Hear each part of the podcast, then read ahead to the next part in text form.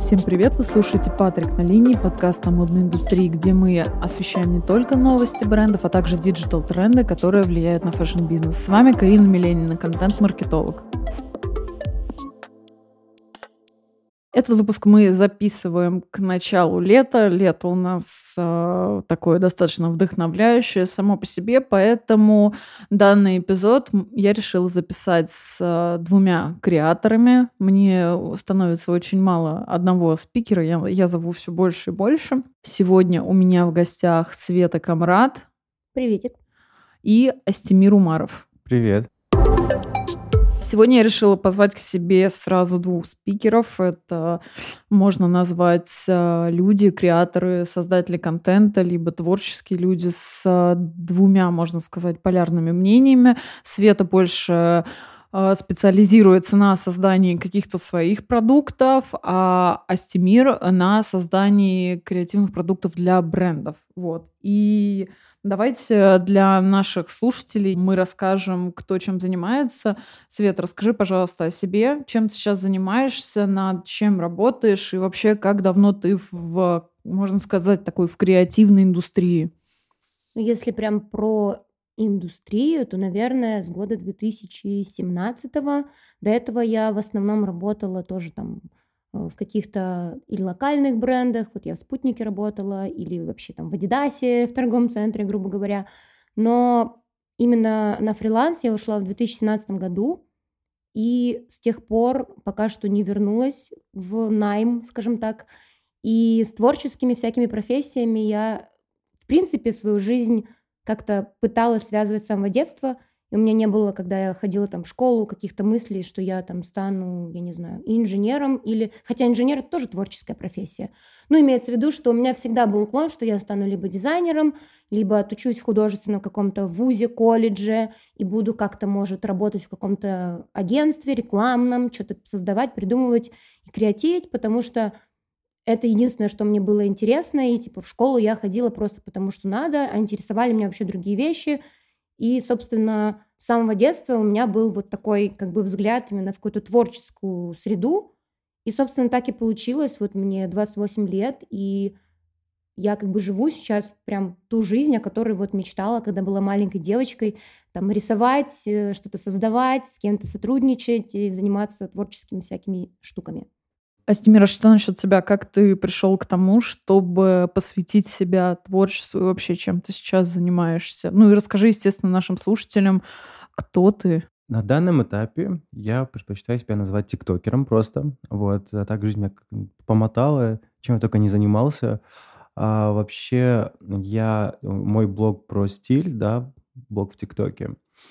Но сейчас я создаю контент, даже будет, наверное, мой сейчас основной заработок. Я создаю контент для а, брендов. Я, наверное, не буду говорить про для каких, да, потому что им это не очень нравится. Вот, а мне очень нравится то, чем я занимаюсь. Э, вот ты когда говорила, что ты сейчас себя нашла и чувствуешь себя вот максимально там, счастливым да, человеком. Вот у меня сейчас точно такое же состояние. Мне очень нравится то, чем я занимаюсь. Я получаю просто каждый день кайф от того, что вот я просыпаюсь, мне не нужно никуда идти, да. Я беру телефон. Я беру телефон, и вся моя работа в телефоне. А в какой момент, э, ребят, вы вообще поняли, что хотите заниматься, например, только этим? Начиная вот с конца 2016 года и вот я работала так много, что я не успевала... То есть, получается, я совмещала основную работу, я работала, по-моему, 2-2, типа с 12 до 9. И я каждый день стабильно, каждый вечер у меня, я занималась своими всякими разными рисунками и прочими какими-то придумками, грубо говоря. И в выходные для меня не были выходными, потому что я полностью посвящала их тому, что так, я придумала иллюстрации, значит, мне нужно напечатать стикеры. Чтобы напечатать стикеры, мне нужно съездить туда-то. Или там, чтобы напечатать футболки, мне нужно съездить их купить, потом мне нужно съездить их отвезти. И то есть у меня получалось так, что я работала, по сути, без выходных. Типа два дня на кого-то и два дня на себя. И так продолжалось несколько месяцев. И когда я поняла, что... Я прям помню вот этот рубеж. Типа у меня была фиксированная зарплата, по-моему, 1040. И для 2016 года это было, ну, неплохо, ни много, ни мало. Слушайте, я там, ну, как бы работала с нормальными людьми, как бы все было хорошо, я никуда не уходила, ничего нового не искала. И я поняла, что когда у меня 100 тысяч рублей, я прям как сейчас помню вот эту сумму 100 тысяч, я такая, чего? Это огромные деньги, что? Вот у меня сейчас там на карточке и в руке 100 косарей, я такая, боже, это ж можно... Я тогда помню, что я э, снимала комнату и всего платила 7 тысяч рублей. И я такая, это ж я могу отложить на полгода, а там уже как-то что-то пытаться мутить, что-то делать. И мой партнер в тот момент такое сказал, и я так еще в этом состоянии побыла, и он просто сказал, слушай, да давай попробуешь, типа, уходи ты, типа, с работы, будет больше времени, мы же не знаем, а вдруг ты сейчас уйдешь, у тебя появится больше пространства, и ты еще больше начнешь, например, что-то делать, зарабатывать, как-то прикольные штуки какие-то совмещать э, именно вот с обычной жизнью, а не с работой. И так и получилось. Но единственное, что, наверное, если бы как раз моего партнера рядом не было, у которого тогда была стабильная тоже зарплата, и он такой, если вдруг что-то пойдет не по плану, я тебя всегда подстрахую, там, заплатим за жилье, прокормимся, ты, главное, типа, вера в себя, давай, типа, собралась и работай, придумывай и совершенствуйся. И так и все, собственно, пошло. То есть у меня вот этот рубеж был, я такая, так, у меня есть 100 тысяч, у меня есть любящий и заботливый партнер, который, если что, меня подстрахует. Ну, на крайняк потом найду новую работу. И, типа, и, собственно, мне было там, сколько, 25 лет, что-то такое, такое, боже, да 25 лет, это ерунда вообще. Такая, пофиг, найду, если что. Если что, в магазин продавцом меня всегда возьмут, я все, что кому угодно продам, то есть мне только дайте, скажем так, э, человека, которому можно что-то продать. И в итоге я так и не вернулась.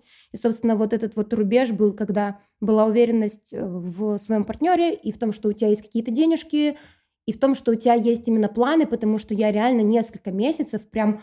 У меня, по сути, не было выходных, и они появились, когда я ушла с основной работы. Я такая, вау, это можно поспать. Вау, это можно никуда не ехать, если не хочешь. И вот, собственно, мой путь как раз вот именно вот рубеж. Вот я для себя отмечаю новую жизнь. Это вот когда 2017 год, и я ушла. И такая, ура. Короче, деньги закончились через три месяца жизни. Но они начали появляться просто как уже, вау, у меня, у меня есть деньги, круто. Вот, и как-то как раз в эту, в эту же зарю я начала и больше блог вести, и потом как-то поинтереснее все стало в жизни. Блин, это очень классно, когда вот на таком начальном этапе есть человек, который может поддержать, который как минимум вдохновляет. Это, это даже если бы, я так думаю, что без него я бы, наверное, не осмелилась. Вот как некоторые говорят, я все сам, я все сама, меня там никто, нигде, никогда, я, все... я как бы, я бы тоже, может быть, хотела все сама, но что отрицать, если бы меня не поддержали, не сказали, причем я же могла даже, ну, расстаться с этим чуваком, да, и он бы сказал, да иди ты лесом, как бы э, слово взял, слово забрал. Но я такая, не, походу это не тот случай. И вот, ну, как бы вот мне реально помогло вот вся вот как нужный человек в нужном месте и все. А так бы я, наверное, не смогла, забоялась бы, наверное. Расскажи, пожалуйста, как ты вообще к этому пришел, что только творчество? Во всем виноват коронавирус. Вот да, такое. Да, вот. во всем виноват коронавирус. В один момент мне очень сильно надоело работать в офисе. Я работал в модельной школе, тоже не будем говорить в какой, очень популярной. Вот, и мне надоело. А я решил, что а, хочу заниматься стилем. Я прошел курсы. Вот, и в тот момент, когда у меня закончился курс, когда я должен был уже приступить к практике, а, случился карантин. И сидя в карантине, я понял то, что ну, вот мне хочется как-то самовыражаться, мне хочется хоть, ну, хоть что-то делать, мне очень скучно. А на тот момент был очень популярен ТикТок. Все начали скачивать тоже да, от, я тоже от скуки. Да. Я на первое, мой первый апрельский прикол — это скачать ТикТок. Вот, в общем, а, вообще в ТикТоке это был пик, мне кажется, по пользователям. Um, я, я скачал, начал делать какую-то просто ну, херню полную, то есть э, там, уровень, наверное, там 13 лет, но это у меня, короче, начало залетать. Потом я понял, что, блин, у меня появляется какая-то аудитория. Я не могу же, ну, какую-то херню просто постить, какую-то хер- херню снимать. Хочу что-то, что, какую-то а, информацию давать. Я очень люблю фоткаться. Класс, это. Я очень люблю фоткаться, и я прям с самого детства это люблю, и я знаю очень много прикольных лайфхаков, как, допустим, там просто с телефона можно сделать там типа а-ля студийную фотку. Я начал снимать контент про это. То есть, э, и у меня вот эти видосы начали очень хорошо залетать, там... В ТикТоке много, кстати, такого контента, я тоже Да. смотрю. А я просто обожаю, это как, боже, как хорошо. Спасибо, знаю теперь, как что-то там в Кто-то, айфоне своем кто-то тебе подсказал, да, То как есть- надо. Да, и э, вот я, я, я помню вот это чувство, когда я утром проснулся, я, я вечером залил какой-то видос, я не помню, там, ну, тоже ничего особо такого прикольного. Я утром проснулся, смотрю, а у меня там 180 тысяч просмотров. Так думаю, что?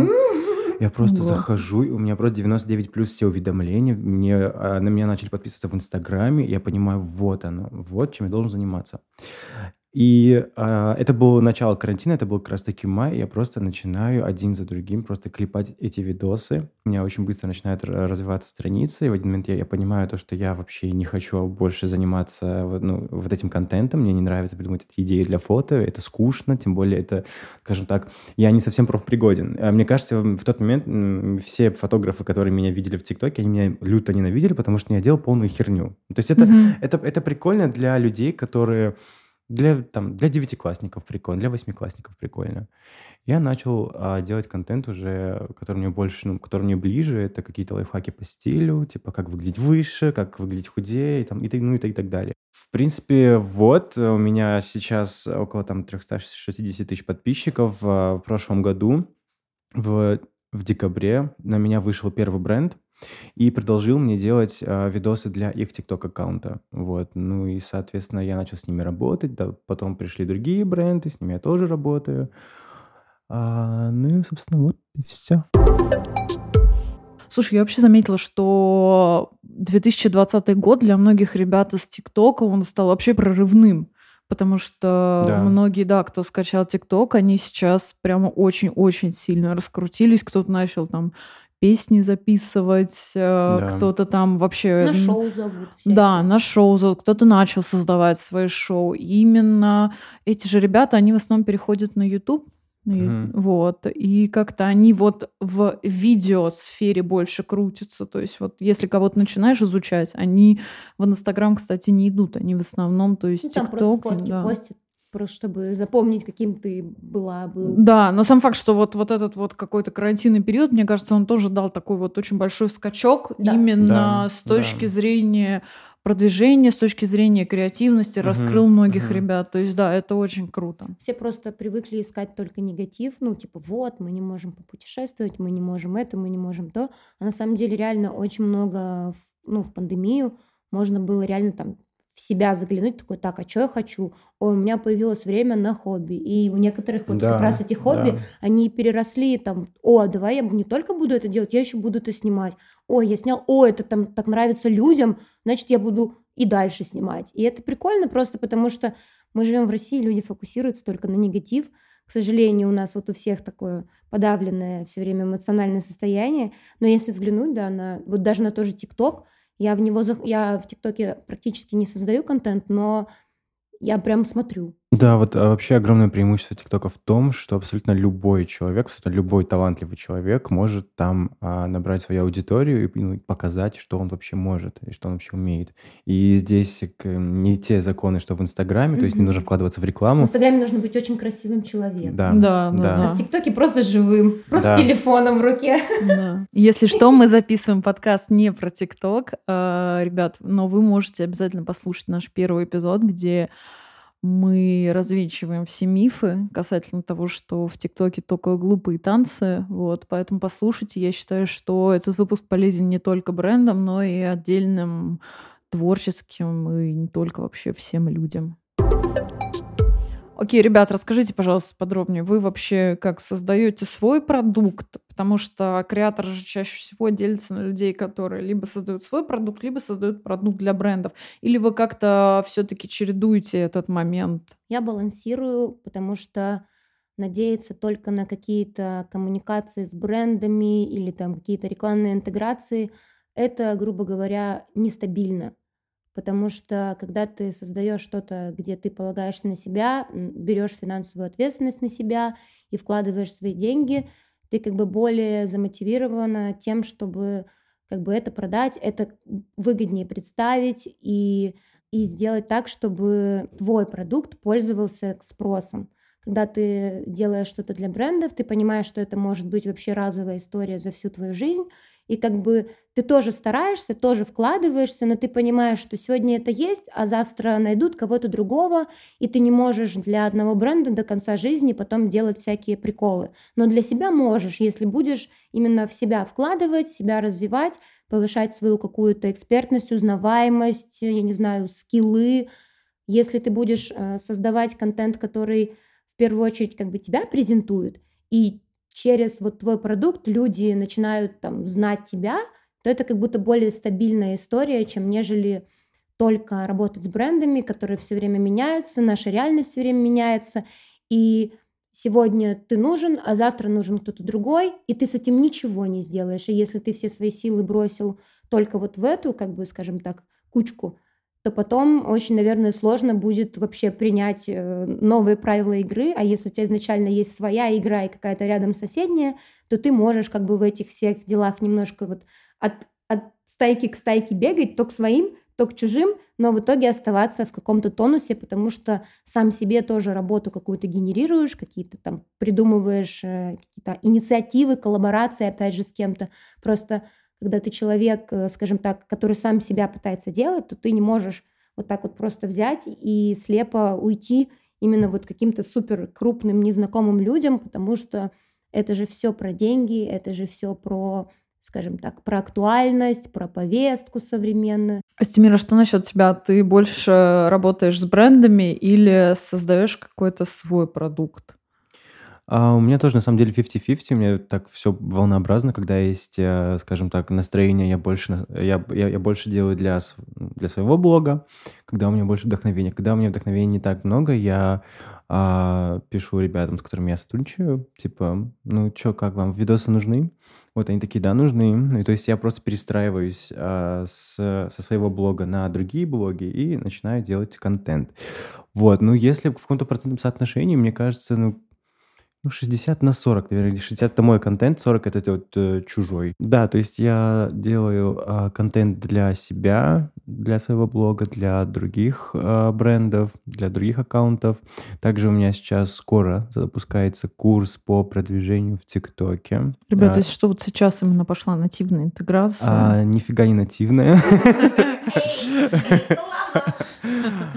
То есть я, я хочу сделать курс по продвижению э, в ТикТоке именно экспертов. То есть не ребят, которые хотят делать смешные видосы, а, а для ребят, которые хотят нести какую-то информацию, которые хотят найти себе клиентов в ТикТоке. Поэтому, если вам интересно, подписывайтесь на мой Инстаграм. Курс сам будет э, в июне. Он запускается, будет, скорее всего, где-то около пяти недель. Будет очень информативно, очень много информации. И подписывайтесь. Ставьте лайки, колокольчики, да, и как что там говорят на YouTube еще. Ребята, расскажите, как вообще проходит создание креатива. То есть, например, вот э, как я готовлю выпуски. Я придумываю тему, ищу спикеров. Или, например, у меня есть спикеры, для которых, да, с которыми я бы хотела бы обсудить эту тему. Э, я там, например, составляю вопросы, договариваюсь о времени, соответственно, да, э, ищу какие-то новости, которые мы можем посвятить, да, мы записываем, делаем монтаж и выкладываем. То есть у нас, например, проходит таким образом, да, подготовка, скажем так, нашего креатива в виде подкаста. Как э, у вас это идет? У меня это очень сложный процесс на самом деле. Это э, обычно бренды у меня закупают видосы э, пулом, то есть сразу 10, 15, 20 видосов. Они хотят хороший результат за очень короткое время. Э, с одной стороны, это легко сделать. Come on, 15-секундное видео, что там, ну, что там, типа, Да снимать. даже меньше, в принципе, Да, сейчас даже можно. меньше, да. Но с другой стороны, это нужно придумать контент-план. То есть это как минимум 15 видосов, которые ам, в, в теории, тем. да, 15 тем, которые в теории должны быть интересны, да, которые досмотрят. И, э, то есть перспективные видосы, да, скажем так. А если ты еще в них там переодеваешься, что ты Да, там ходишь, да, ты- о, боже, да, это вот. жесть, да, так они еще деле это должны быть, жесть. мне кажется, в tone of voice, то есть соответствовать вот Да, этой всей конечно, политике конечно, бренда. конечно, да, конечно. А, меня это занимает где-то около допустим, для одного бренда, для Sunlight, это на самом деле для съемки самый простой бренд, потому что, по сути, меня там нет, я снимаю только украшения. Но придумать для ювелирного магазина контент, который будет залетать в ТикТоке, это очень сложно, это безумно сложно. Никто не смотрит в ТикТоке на украшения. У меня уходит на вот сам контент-план где-то около там двух-трех дней, а далее я иду за украшениями, да, это все беру и снимаю тоже еще где-то за 3-4 дня. То есть неделя, 15, 15 э, видосов в неделю. Я когда снимаю для брендов что-то, у меня все-таки, поскольку больше фотоконтент и иногда какое-то сопроводительное в сторис, несколько видосов, у меня получается две, скажем так, две стороны. У меня бывает, что я создаю все как бы своими силами или с помощью поддержки бренда. И я обычно, когда делаю сама, я прям очень сильно заморачиваюсь тоже. Вот э, даже если это не видео, даже если это фото, все равно это нужно очень много подготовки. И я обычно прям для меня это супер творческий процесс. Опять же, я могу отодвинуть немножечко свою основную деятельность, покреативить, потому что мне заплатят и все будет классно. И я прям прям супер думаю, обдумываю локацию, обдумываю позы, смотрю Pinterest, чтобы был интересный кадр, чтобы была не скучная поза, чтобы одежда как-то комплементарно была с тем, что я рекламирую. Или если мне нужно рекламировать одежду, то я должна придумать такой силуэт, такой лук, такую задний бэкграунд, вот этот, который будет усиливать лук, что я могу просто потащить опять же своего партнера на другой конец Москвы в какое-то определенное место, потому что вот там сто лет назад я видела красивый дом, и мы туда едем фоткать рекламу. Астемир, ты как э, фрилансер, ты как э, человек, который вот именно создает контент для брендов, в какой-то момент сотрудничества просто вот потерял вдохновение. Как вообще быть? Я снимаю предметку только для Sunlight, да, только, мне кажется, для, для этого бренда. А так я обычно свечусь в других, э, ну, на других страницах. Если пропадает вдохновение, я его пытаюсь найти, пересматривая свои старые видосы. Это очень, наверное, самореференс такой. Да, это, это наверное, ну, звучит, наверное, не очень, на самом Нет, это деле. хорошо звучит, я тоже так делаю, ну, только я фото смотрю. Да, это да, это, да, это на самом деле э, очень сильно вдохновляет, когда ты смотришь свои старые, там, допустим, там, видосы, фотографии, да, и, да, и ты, и ты понимаешь, что, блин, вот я вот так вот круто мог, вот так вот, э, почему я тогда мог, сейчас не могу. И то есть я смотрю, смотрю, смотрю, и как-то вдохновение, оно само собой приходит, э, у меня появляются какие-то новые идеи, я не знаю, как, как это работает, то есть нет какого-то там супер крутого рецепта, как найти вдохновение. Я ищу вдохновение в себе и в своих старых работах. А что вот если, например, у тебя его нету? Вот как бы вот, ну вообще. То есть бывает так, что ты э, просил Я... заказчика, допустим, подождать, либо угу. там просил его там какой, ну на какое-то время вот этот дедлайн отсрочить, или и как часто заказчик мог тебе идти навстречу в этом? Я всегда стараюсь работать профессионально, то есть я ни, никогда никого по срокам не, не подводил, и не подвожу, и не собираюсь. А если, если, если у меня есть сроки, если у меня есть дедлайн, то я, не знаю, там, вскроюсь, снова сделаю. У меня, тоже так, у меня тоже такая позиция. Я как бы понимаю людей, которые отодвигают сроки, потому что мы все разные люди.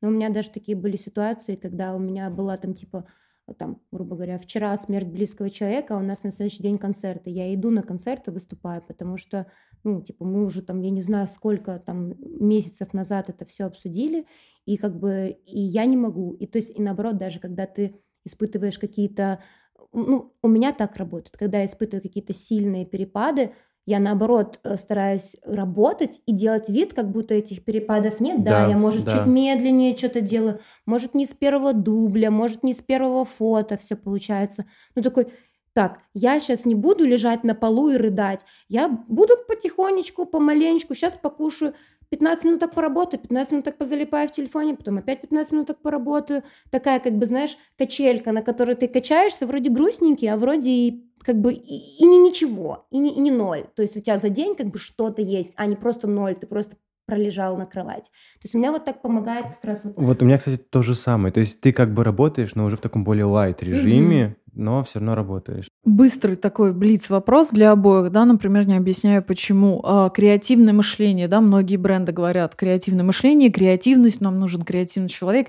Это вообще врожденный скилл, по-вашему, или его можно выработать, там, приобрести как-то?